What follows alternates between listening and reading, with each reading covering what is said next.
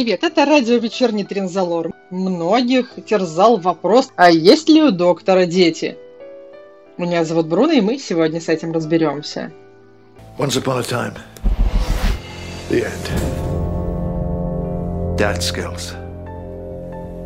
Для начала такой вот стейтмент. У доктора нет родных детей. Точка. Можно расходиться. Нет, серьезно, никаких маленьких докторят, рожденных от доктора, женщинами любых рас, в обозримой докторхушной вселенной не значится. Галифрейский ЗАГС это, ну, подтвердил. А, погодите, скажете вы. Ладно, Дженни технически не дочь, а клон доктора. Но как же Сьюзан? Откуда же-то она появилась? И вот тут, друзья мои, действительно начинается интрига. Для начала длинный дисклеймер – Подкаст пишется весной 2021 года, когда Чибнелл уже раздвинул границы возможного до бесконечности, но еще никто не успел этим воспользоваться. За неизвестные нам жизни, которые потом допишут, могло произойти все, что угодно.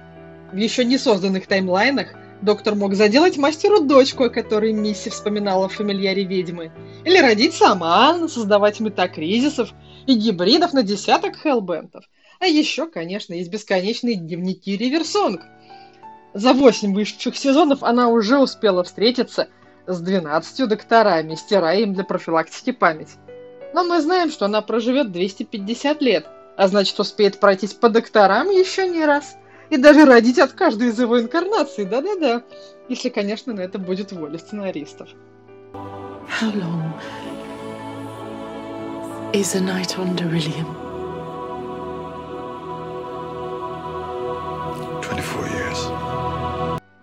После такой серьезной оговорки вернемся к тому, что нам известно. Известно из пьес, книг, олдскула и комиксов, в основном в пересказе Тардис Вики и товарищей по фандому, которым большое спасибо. Ладно, к фактам. Сьюзан. Сьюзан это самый, самый, самый загадочный после Доктора персонаж, чья история полна нестыковок и намеренно оставленных белых пятен. Не исполнительница роли Кэролин Форд – ни авторы произведений расширенной вселенной не знают точно, откуда она появилась и кто ее родители. Концепцией сериала было «Дед с внучкой катают школьных учителей в будке по прикольным местам из истории Земли». Никакие подробности, кто эти двое и откуда, кроме того, что из будущего, не планировались. Ладно, кое-что было. В ранних черновиках Сьюзан никакая не внучка, а спасенная доктором принцесс какой-то другой планеты – не Галифрея. Интересно, да? Что мы знаем на сто процентов? Первое. Сьюзан определенно имеет отношение к Галифрею, на какую версию происхождения не взгляни. Она говорила, что они с доктором с одной планеты. Она умеет управлять Тардис, она обладает телепатией. Как бы сказали джедаи, она чувствительна к силе. И еще понимает базовые пространственно-временные штуки и многомерную физику – Вероятно, в Галифрейском детском саду этому уже учат. During all the years I've been taking care of you, you in return have been taking care of me. Grandfather, I belong with you. Not any longer, Susan. You're still my grandchild, and always will be. А дальше, второе. Сьюзан называла доктора дедушкой, а он ее своей внучкой. Но вот это как раз может ничего и не значить. На Галифрее из-за большой продолжительности жизни и кланового уклада – ни у кого уже нет дедушек и бабушек в обычном понимании, и это обращение сохранилось скорее для главы дома. То есть доктор и Сьюзан не обязательно кровные родственники, но они действительно были знакомы до побега, знают, уважают друг друга, волнуются, переживают и готовы друг друга спасать. Все. А дальше? Дальше начинаются версии. По наиболее популярной версии Лангберу она внучка другого, который спрятал ее от Расселона на планете Тесерус, прыгнул в Лун, чтобы позже воплотиться в виде первого доктора. По меркам таймлордов он вел себя как протестующий подросток первый. Хотел странного, мотался на Тарзис куда нельзя. И так он по наитию переместился к Сьюзан, которая к тому моменту год бомжевала и жила продажей книг. По неким признакам они узнали друг друга и через какое-то время улетели с Галлифрея. Версия 2 говорит, что настоящее имя Сьюзан было секретом, но мастер ее знал как леди Ларн, дочь лорда-президента, которую доктор увез от гражданской войны. И, наконец, версия Cold Fusion, версия 3, говорит, что ее имя актер, и она приходилась внучкой Таймледи Пейшенс, жене доктора. Эта мадам успела побыть замужем за Омегой, наделать в первом браке 13 детей, а вдовела, была наставленницей деда и отца доктора. Потом взялась за их внука и сына соответственно. Короче, не Галифрей, а сплошная Санта-Барбара. Вот что получается, когда к почти бессмертным пытаются применить мерки родственных связей обычных людей. Кстати, актер родилась естественным путем, и в тот момент это был ужасный скандал. Ее могли лишить, так сказать, наследства Расселона. И поэтому доктор пообещал жене спрятать внучку и позаботиться о ней. Вот такие вот дела, да. И это только самые последовательные версии, есть и другие. Всего насчитывается шесть разных, не сочетающихся предысторий Сьюзан. Ладно, раз мы заговорили о Patience, то имя этой дамы, хотя и переводится как терпение, но задумывалось как каламбур. Типа, уру-ру, пациентка для доктора. Но нужно оговориться, их отношения, если верить книгам, начались и происходили еще до первого доктора, в одной из инкарнаций, показанных в серии «Мозг Морбиуса». И с этим не вполне каноничным доктором у них были дети, в частности, отец Сьюзан – но потом все завертелось, доктор регенерировал и, конечно, относился к Пэйшенс очень тепло, но в каноничных номерных воплощениях новых детей с ней уже не заводил. Как складывался брак Пейшенс и доктора, сказать сложно. Ведь семьи галифрейцев благодаря регенерации тот еще темный лес.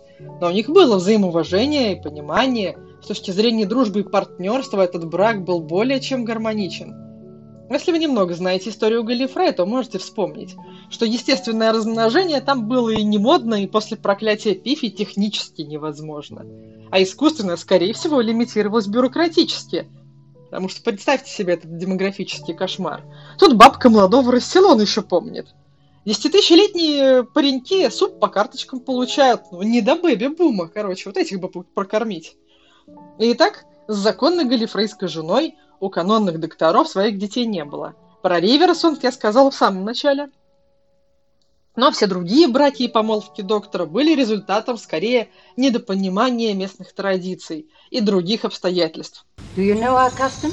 Yes, my dear, of course. The drinking of cocoa has its own special meaning. Yes, I agree. A rare delight. We should take a cup together. Are you certain? Yes, yes, quite. Now, give me some beans and I'll prepare them. You insist upon this? Do I insist? Absolutely. As a token of my esteem. Hmm? God's a smiling favor through your eyes. May it always be so. My dear doctor, I accept with all my heart. Wait here, my dear. Про королеву Елизавету I мы тактично промолчим, а во внебрачной активности доктор пока не был замечен. Итого мы имеем детей Пейшенс от первого брака, а, детей Пейшенс от какого-то до Хартмуловского доктора и Сьюзан, внучку из прошлой жизни, то ли отсюда, то ли оттуда, не определить. Сын Сьюзан по имени Алекс Кэмпбелл унаследовал всего 7% галифрейской ДНК и был по всем показателям скорее человеком. На этом основании, кстати, некоторые утверждают, что и э, Сьюзан является полукровкой, и там кто-то из ее родственников э, э, также был человеком. Но это скорее отголоски того ля ляпа из фильма с восьмым, где говорится, что и сам доктор является полукровкой. Хватит нам полукровок. И что, это все? Нет, это только начало. На второе у нас Джон и Джиллиан. Это спутники первого и второго в очень алдовых комиксах. По сюжету в 1964 году на Земле брат с сестрой идут по написанному на бумажке адресу, где их должен ждать их дед-изобретатель, но находят там свалку и Тардис. Мальчик играется с кнопками, будку носит на другую планету, и потом 25 лет подряд первый доктор пытается их вернуть домой.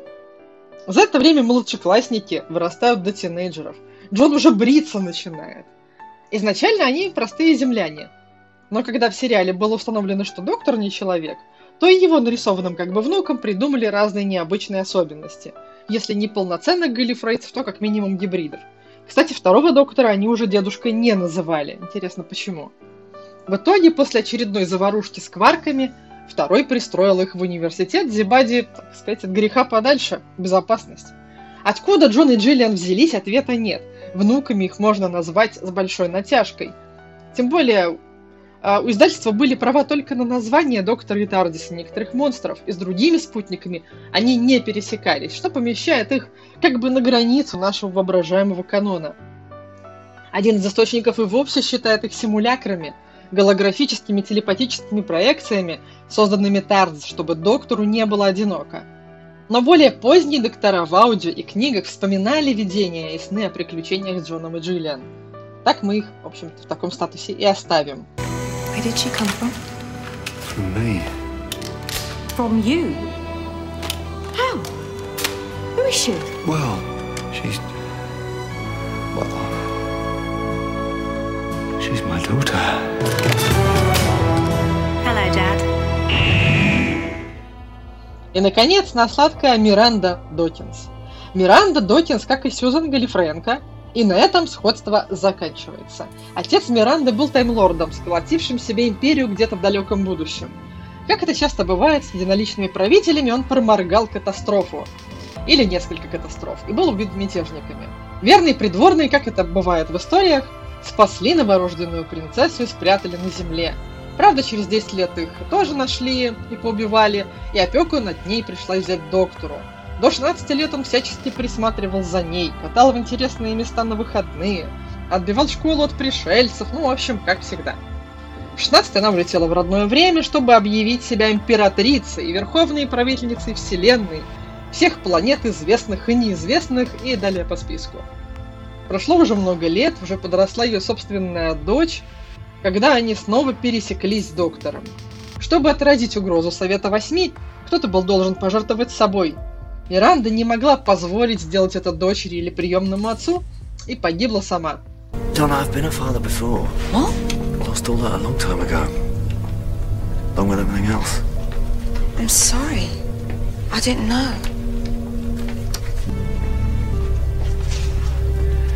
When I look at her now, I can see them. Hole they left, all the pain that filled it. Just to know if I can face that every day. Итак, все, кого мы можем хоть с какой-то натяжкой назвать потомками, детьми доктора, приемными, родными, какими угодно. А, Есть, конечно, Дженни, которая сгенерированная аномалия, она скорее его клон. Ее история продолжается, она путешествует в аудиопьесах, она встречалась уже с пятым доктором в кроссоверах и с э, десятым в, так сказать, неофициальных вебкастах. В комиксах она встречалась с двенадцатым доктором и была его спутницей некоторое время в одном из приключений. Ну, конечно же, она встречалась и с другими комиксовыми докторами у Титан. И с десятым, с одиннадцатым, и, э, по-моему, с восьмым тоже там была одна большая мультидокторка. Have you got family? No. Lost them a long time ago. How'd you cope with that? I carry them with me. What they would have thought and said and done make them a part of who I am. So even though they're gone from the world, they're never gone from me. Доктор не раз оговаривался, что его семья погибла, и его дети, скорее всего, тоже. Говорит ли он о своих приемных детях? Или о потомках Сьюзан или Миранды? Или о ком-то еще, кого мы пока не знаем? Эту вот таинственность можно понять.